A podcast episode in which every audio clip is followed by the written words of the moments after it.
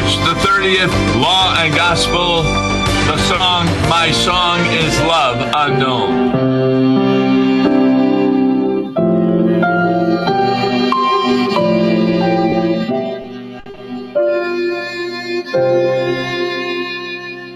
My song is love unknown, my Savior's love to me, love to the loveless shown, that they might lovely be.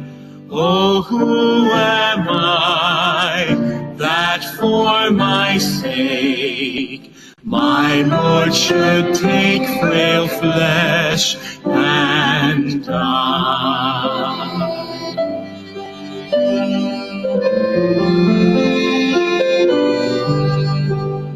He came from his blessed throne, salvation to bestow.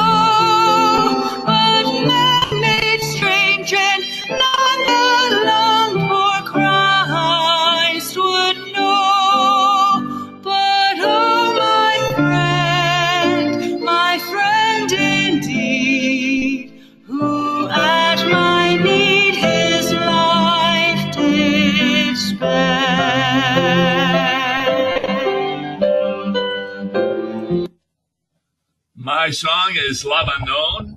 It was written by Samuel Crossman in sixteen sixty-four.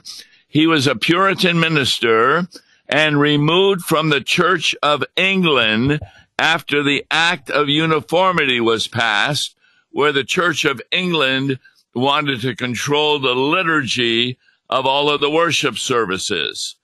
The hymn was not that well known because the tune that was used by Crossman wasn't that good until nineteen seventy-five, when a new tune was written by John Ireland. He, well, he actually did it in nineteen twenty-five, and that's the tune that you just heard. It was composed on the back of a menu in fifteen minutes while he was having lunch with a colleague. And that's what we're going to be taking a look at right now. My Song is Love Unknown. Crossman had done a poem, and then George Herbert was a great, great poet in that day, and they turned the poem into a hymn. And we're going to see that it has great language in it, et cetera. It is the assigned hymn for, guess what, Lent five, which is this coming Sunday. So we'll take a look at the hymn. I'm Pastor Tom Baker, and with me is my good friend, Pastor Mark Smith. What do you think of this hymn, Pastor Smith?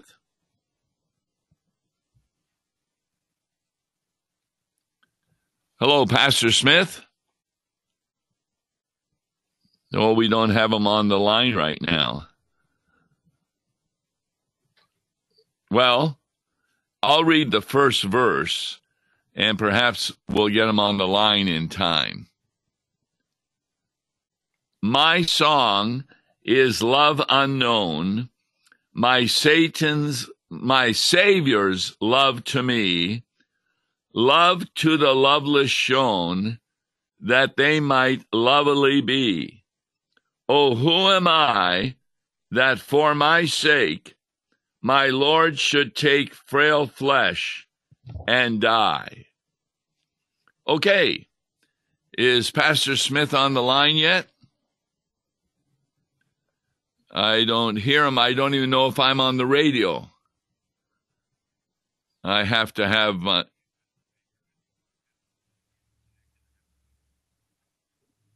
Uh, well, give him a ring. I just talked with him, and he's waiting for your call. Okay. Can you hear me? All right. They say you can hear me, and they're having trouble getting a hold of Pastor Smith. But we'll see what's going on there. In fact, um, yes, they can phone my phone in case you need the number for Pastor Smith. You may be calling someone else. So get ready if he's not on. All right, my song is Love Unknown. What an interesting way to begin a hymn. We are singing a song, and it's about a love we have that is unknown. This shows the difference between Christianity and every other religion in the world. Every other religion in the world is a natural religion coming from the minds of man. But our song, my song is Love Unknown, it's unknown because that's a song that people don't know about. And, and so it's very important that they come to understand that this unknown song is a revealed religion called Christianity. And what is unknown about it? The next line tells you, my Savior's love to me, love to the loveless shown, that they might lovely be. That's what's unknown.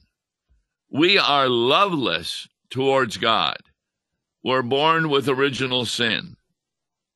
And therefore, what does God do? He comes to us so that we might lovely be.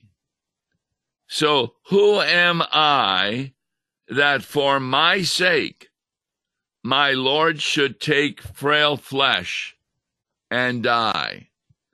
That's really important to know that.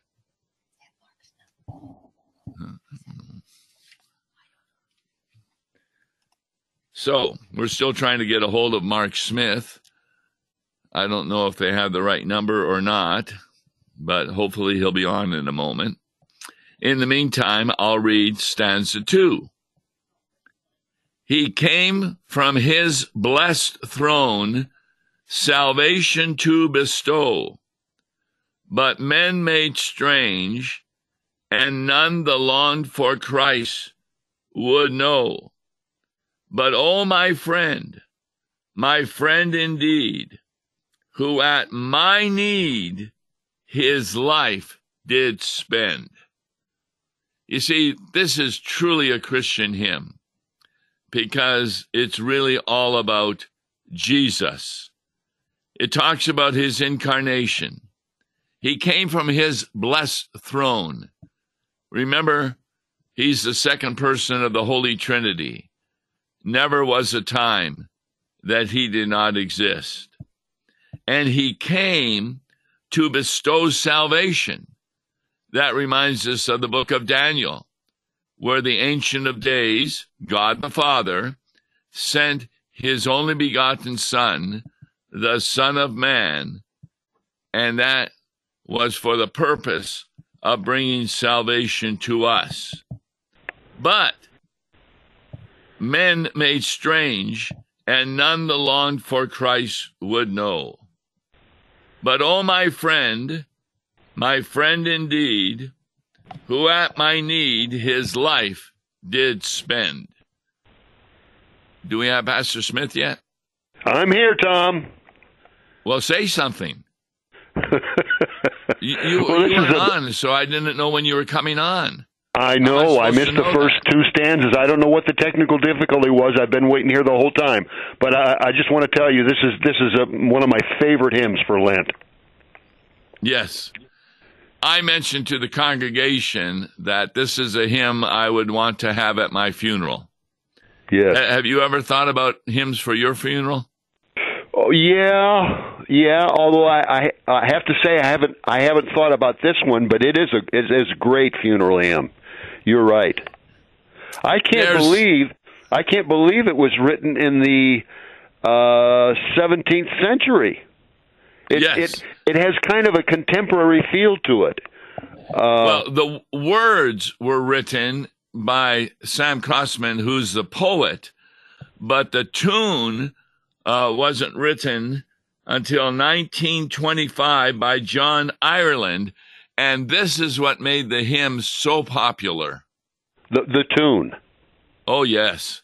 Oh, it is. It, it it's you know it's uh, it's got a, a little bit of an irregular uh, yes. beat to it, you know. But it's just so it's you so gotta moving. Have a good organist or pianist to play it. Yes, for sure. Yes. So I, I've gone through the first two stanzas. Uh, why don't you talk about stanza three? Okay. Sometimes they strew his way, and his sweet praises sing, resounding all the day, hosannas to their King. Then crucify is all their breath, and for his death they thirst and cry. Well, we know that's talking about uh, it's talking about Palm Sunday, and uh, you know the difference between the contrast between Palm Sunday when they welcomed him with uh, hosannas and the palm branches and the like, and uh, and yet Friday, uh, Friday they uh, for his death they thirst and cry. Yes. Now I know now, I know you, Tom. I know you don't. You don't think um, it's the same people. You don't think it's the same people. I'd like to, and I don't either. But I'd like to know why that's that's so important to you. That it's not the same people. That you, you don't think the same people could turn that quickly. No, because two things are in the Bible. Number one, Jesus is bringing people from the other town on Palm Sunday with him and right. the disciples. Right. Number two, it's very clear that the Pharisees hire people to right. lie about Jesus, and they themselves can't even get their story straight. And right. so those would be people who hated him, and, and that's why I consider them to be two different groups. But the hymn is still correct in that sweet praises were sung to him on Palm Sunday, but by Good Friday, guess what?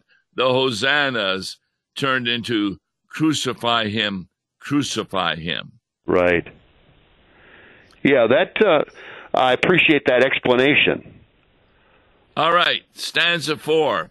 Why, what hath my Lord done? What makes this rage and spite? He made the lame to run. He gave the blind their sight. Sweet injuries, yet they at these, and themselves displease, and gainst him rise. You know, yep. I've been trying to think of words that describe this hymn, and I came across... Well, first of all, it's a hymn of great wonder. Second of all, it's very paradoxical, and it's ironic. Uh, would you agree with that? Yes. Um, what makes this rage and spite? He he made the lame to run. He made he gave the blind their sight. Uh, you know why? Why? See, I wonder, Tom. I wonder if the hymn writer himself didn't uh, didn't uh, take the conclusion that that the crowd did turn on him. Well, it doesn't matter. That's another subject. Yeah, it, I know it. I and know if, it doesn't. If he but thought it, that he's wrong, so okay. we can move on. Well, I mean, it says he he made the lame to run. You know why? You know, what makes this rage and spite? He, you know, considering all that he'd done, he made the lame to run. He gave the blind their sight. Sweet injuries. Now, that that needs a little bit of unpacking. Um, well, give me one example where somebody he healed by sight or lame raged against him. I really can't, can't think, think of any. One. No. I can't think of any. There's another reason why these are two different groups. The fact is, everyone knew, even the unbelievers, that he made the lame to run. They knew yes. he gave the blind their sight. Remember last yes. week's lengthy lesson? And this yes. week's lengthy lesson is also the raising of Lazarus from the dead. And that they was the last straw. Died. When that yeah. happened... No, no, no, no, no. Let me finish before you interrupt okay. again. Okay, go ahead. They did not deny that Lazarus was raised from the dead. That's right. They believed it was Beelzebub that had done a trick. And so I don't see anyone that he healed that came after him in rage and spite. That's why I would say right. that was a different crowd. Yeah, the point that I was going to make is that was really the last straw. When they heard of Lazarus being raised from the dead, that's when they met together and decided, we've got to get rid of this guy, this Jesus. And also get rid of Lazarus. Yeah, yeah, that's true. Yeah, a lot of us don't know that. We don't know what happened to Lazarus. We don't know how he died or whatever, but we can ask him when we get to heaven. Okay. Um, go ahead with verse five, please. Okay. They rise and needs will have my dear Lord made away. A murderer they save, the Prince of Life they slay. Yet cheerful he to suffering goes, that he his foes from thence might free. There's your uh, there's your, your bitter irony, Tom. Excellent. Um, A murderer they save, a Prince of Life they slay. Now, the next one, yet cheerful he goes to suffering. Is that found in the Bible that he was cheerful? Yeah, because, uh, well, you know, uh, didn't he say, didn't he say when he, I have longed to eat this supper with you. Um, to, yeah, that was the, the Last Supper. That was the Last Supper. I have longed to. In other words, I've I, I've looked forward to this. Um, yeah, that, really that's a did. good point to me. This was the culmination of the redemptive plan, and this is what he came. This was the primary purpose for which he came. Actually, in the book of Hebrews, there is a word that he goes to the cross cheerfully. That's in the epistle that's- to the Hebrews? Yes. Cheerful he to suffering goes. How can he be cheerful? How can he be cheerful? Because, well, uh, because he knows the whole world, the whole world will be redeemed yes. by his uh, redemptive act. Every last sin will be atoned for, and, and all all the, the whole world will be redeemed. Yes. In fact... In fact, um, you know, there's a thought, I, I, I don't know where I've got this idea, frankly. I, I think I get it from the Scriptures, but I could be wrong. Uh, when the when the angel comforted him in the Garden of Gethsemane, when the angel was sent to comfort him, right? Uh, I, I think I heard it in a sermon one time that what he, how he comforted him was was showing him the whole, in some panoramic view, all the people of the world who would be redeemed by him. Yeah, I've never heard that, but I- I'm sure that would be part of the comfort that he received. That would be great comfort. Yes. Um, although, what was he sweating over? Uh, drop, like drops of blood. Oh, right. I, I, he was he was sweating over the fact that on the morrow his own heavenly Father would have to forsake him on that cross. That's yes. that's what really must have troubled him is, uh, you know, the nails, the thorns, but especially, my God, my God, why hast thou forsaken me? That was the very pangs of hell itself. That's what he was. That's what must have affected his, especially his human nature. Yes, well said. In fact, um, I, I looked that up. It's uh, in the Aramaic, you know, that he says, Eloi, Eloi, lama sabachthani. And right. I looked that word up, and what forsaken means, means that he is left all alone. Right. In the Garden of Gethsemane, he had an angel, but there was no yes. angel at the cross. I remember Doctor Charleman's sermon on that when I took his course on the Passion Narratives. He said, when Jesus was on the cross, the angels were told to stand at attention and yes. make no movement towards him. Yes, fold their wings and not make a move. And yep. uh, and of course, what's interesting is when he said, Eloi, Eloi, lama sabachthani, uh, some down below the cross thought he was calling on Elijah.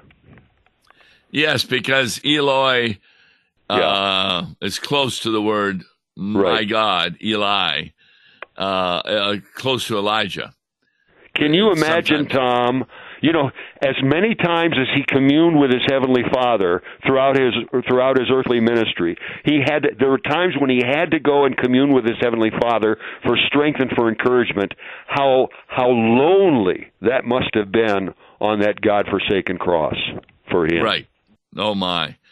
And that's really important to understand, because due to the cross, God will never forsake us. Right. He took it all on himself. Exactly.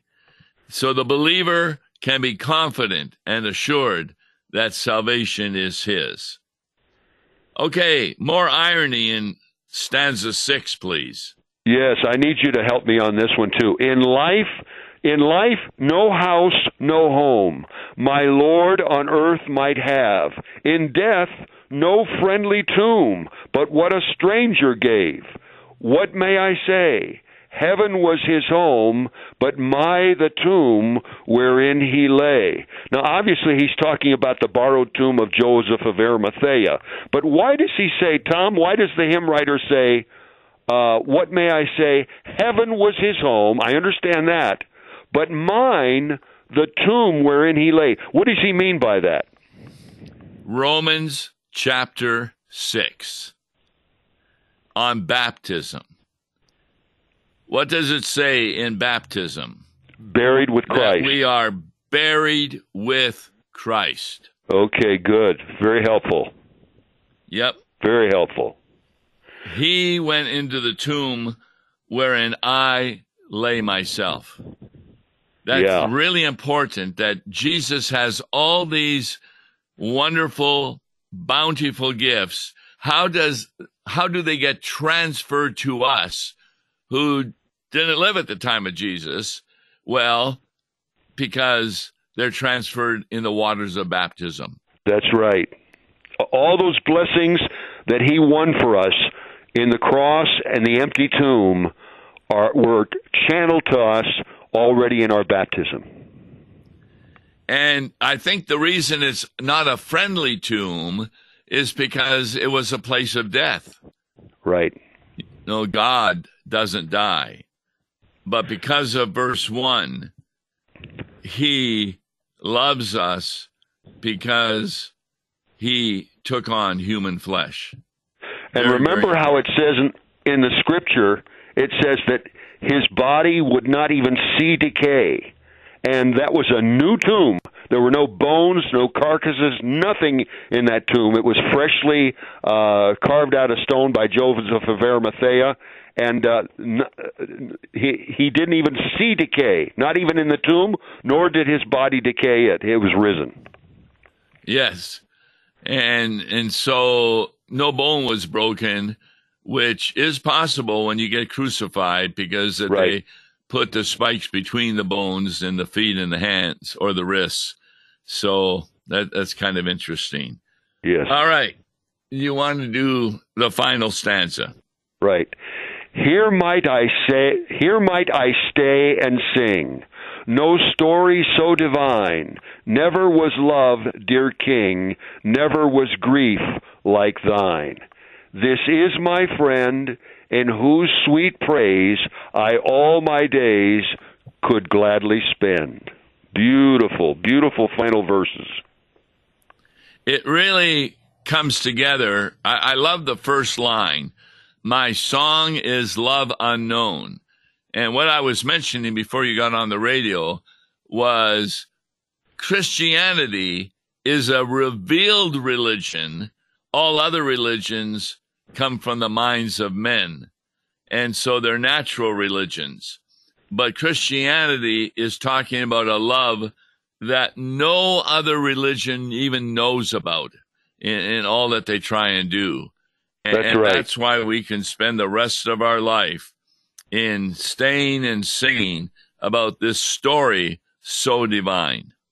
Yeah, in whose sweet praise I all my days could gladly spend. That's just a, isn't that a beautiful line? Yes, which occurs when we have worship, does it not? Yeah, well, yeah, and especially this hymn. That I'll tell you that this hymn really conveys that very feeling to me. Yes, yes, it's just really good. In fact, um, although we finished, let me play one other verse, eh? Okay, great. Sometimes they crowd his way, and his sweet praises sing, resounding all the day, hosannas to their King.